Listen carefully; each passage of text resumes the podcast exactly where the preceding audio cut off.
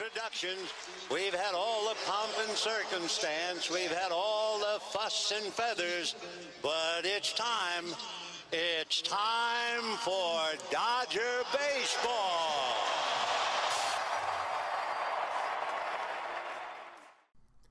Hello and welcome, everyone. This is Eddie with the Blue Nose Podcast, and welcome to our first ever podcast.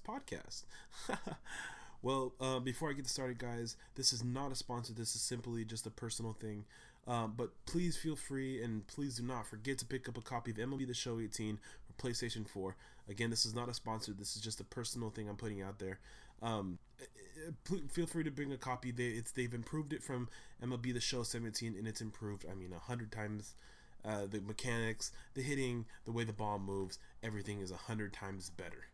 Anyways, guys, welcome to the Blue Nose Podcast, and today we're going to be talking about opening day and our future predictions, and we have a couple of power rankings on here actually that we need to discuss. So first things first, let's talk about the Dodgers opening game. We have Clayton Kershaw, who threw for 6 innings.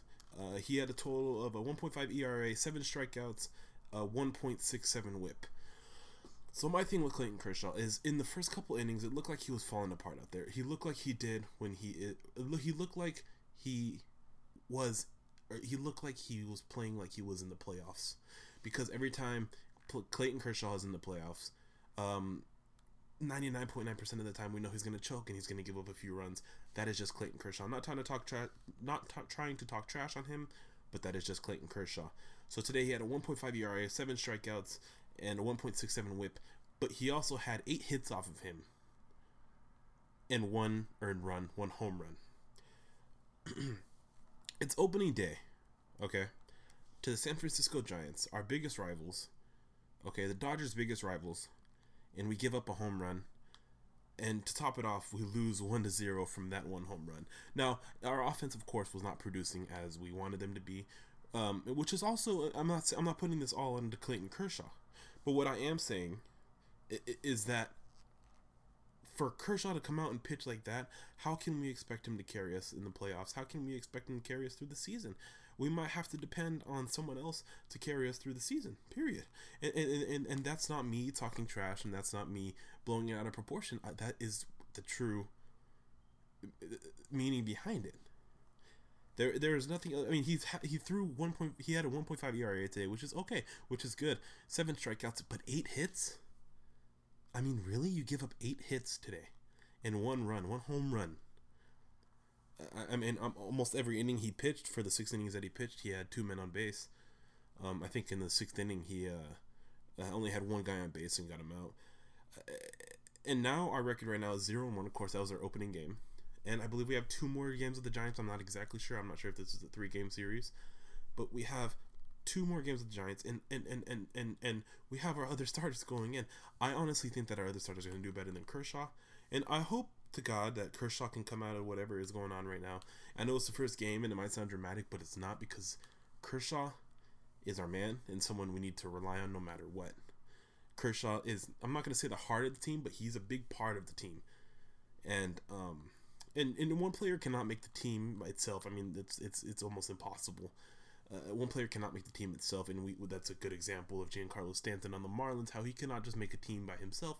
I'm not saying there was no other players, but you had one star, and the rest of the people were mediocre, except for 1 or 2 people, and you can't have a team like that. You can't just make a team like that. So I'm not saying it's all on Kershaw, but Kershaw does carry a big weight on us. The next thing I want to talk about is the Jock Peterson and Andrew Toles situation and the Carl Farmer situation. We have Jock Peterson in our starting lineup, and Andrew Toles was booted down to AAA. My problem with this is that you have Jock Peterson, who performed like garbage during spring training. You have Andrew Toles, who did amazing. Andrew Toles, of course, we know is coming out of injury from last year, and I'm not sure if they want to rehabilitate him even more in the minor leagues. He's humble about it. He was. They asked him yesterday, or a couple days ago, in an interview, saying, "Hey, how do you feel about?" About the way they're putting you into AAA. He said, I'm fine with whatever they want me to do. I'll be there and I'll do that for them. He's a very humble guy. But my problem is that Jock Peterson, who I believe was hitting like a one, or I think it was a, I think he had like 167 batting average for spring training, and Toles, I believe, had like somewhere around a 240 or 250. So I mean, that already shows you that Andrew Toles is 100% better in a spring training. It's showing off in spring training. Jock Peterson couldn't even rebound off of from his terrible playing in the playoffs last year. It's almost like Jock Peterson, in what it seems like to me, I could be completely wrong, he could go off this season. What it seems like to me is Jock Peterson is a one-hit wonder. Of course, we have many of those in the MLB, and we always will. But it seems like Jock Peterson is a waste of space, as Andrew Toles, who obviously wants it more, and who's obviously striving and working harder for it, is working, or is being booted down to OKC because we have Jock Peterson. I'm not sure if it's the front office who likes him or what's going on, but that's a problem right there, and that's a humongous problem that needs to be talked about, in all honesty. Now, and our next thing we are going to talk about is the possible problems for the future. Where do I start? One of the possible problems we could have in the future is Clayton Kershaw being injured. Now, Clayton Kershaw isn't injury prone, you could say. I mean, he's not completely injury prone, but the thing about Clayton Kershaw is that he's been a little on the downside with injuries. Just like, I believe, past two seasons, he's been a little on the downside, been a little more weary. Now, again, that could be just two unlucky seasons, which I'm hoping and praying that it is. But the way that us as the Dodgers organization use the 10-day DL, we use it very liberally. We use it very, very, very, as much as we can, really. And that's to bump up players, bump down players as much as we can, etc., etc. And that's one of our problems. We're using this 10-day DL liberally to try out new players, but really what we need is to have our all-star team on that field. And sure, you're going to try out players here, this game, of course. I mean, that's baseball. But the thing to do it throughout the whole season and almost seem like it's just a practice the whole season is completely asinine. I can't believe, and that's what it seemed like they were doing last season by switching this guy out with this guy and this guy with this guy. I mean, it was just a back and forth game of nonsense, and that's where I have the problem with that. Dave Roberts, and don't get me wrong, Dave Roberts is a great manager and all. Dave Roberts has favoritism, obviously. Let's look at last season. Pedro Baez in the middle of the season was pitching like a complete garbage truck, and I'm not saying he hasn't improved or not, because of course he has, but he was pitching like a complete garbage truck, and Dave Roberts insisted on putting him in, insisted that he would get better, insisted that he would, and it took Pedro Baez a few more months to even get better in the playoffs. I mean, what is Dave Roberts thinking? And that's the issue that we have for the future. Now, to move on from Dodger talk, I want to move on to more of our brothers in Los Angeles, to the Los Angeles Angels. Now, Shohei Ohtani, I'm sorry if I said that wrong, he is the most overhyped player in the MLB. Now, when he came to the MLB, it was breaking news, breaking headlines. I mean, I don't think I didn't see anywhere. I think I saw basketball people talking about it, basketball commentators tweeting about it, etc., etc. Everyone was talking about Shohei Ohtani. Now, if we look at his spring training, he did not do well at all. I don't have his exact stats, but he did not do well at all. I know, I think his first game, he pitched garbage. He had a wild pitch, and he gave up a home run, I believe. I think he pitched 2 innings, and I think he's one of the most overhyped players ever. He can bat and he can hit as a pitcher.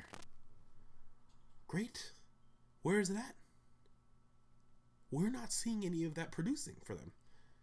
Not that I'm an Angels fan, as we know I'm a Dodgers fan, but they're not seeing any production from Shohei Ohtani. Hence why he didn't start.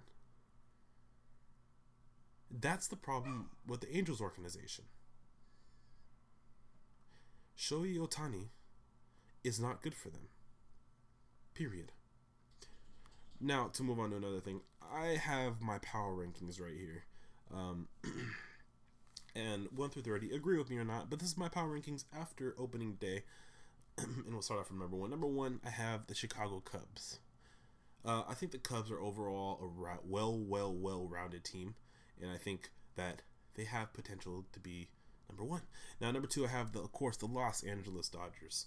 I mean, their team, our team is the most well-rounded one, I believe, more than the Cubs. But I'm putting them at number 2 because we can be on and off.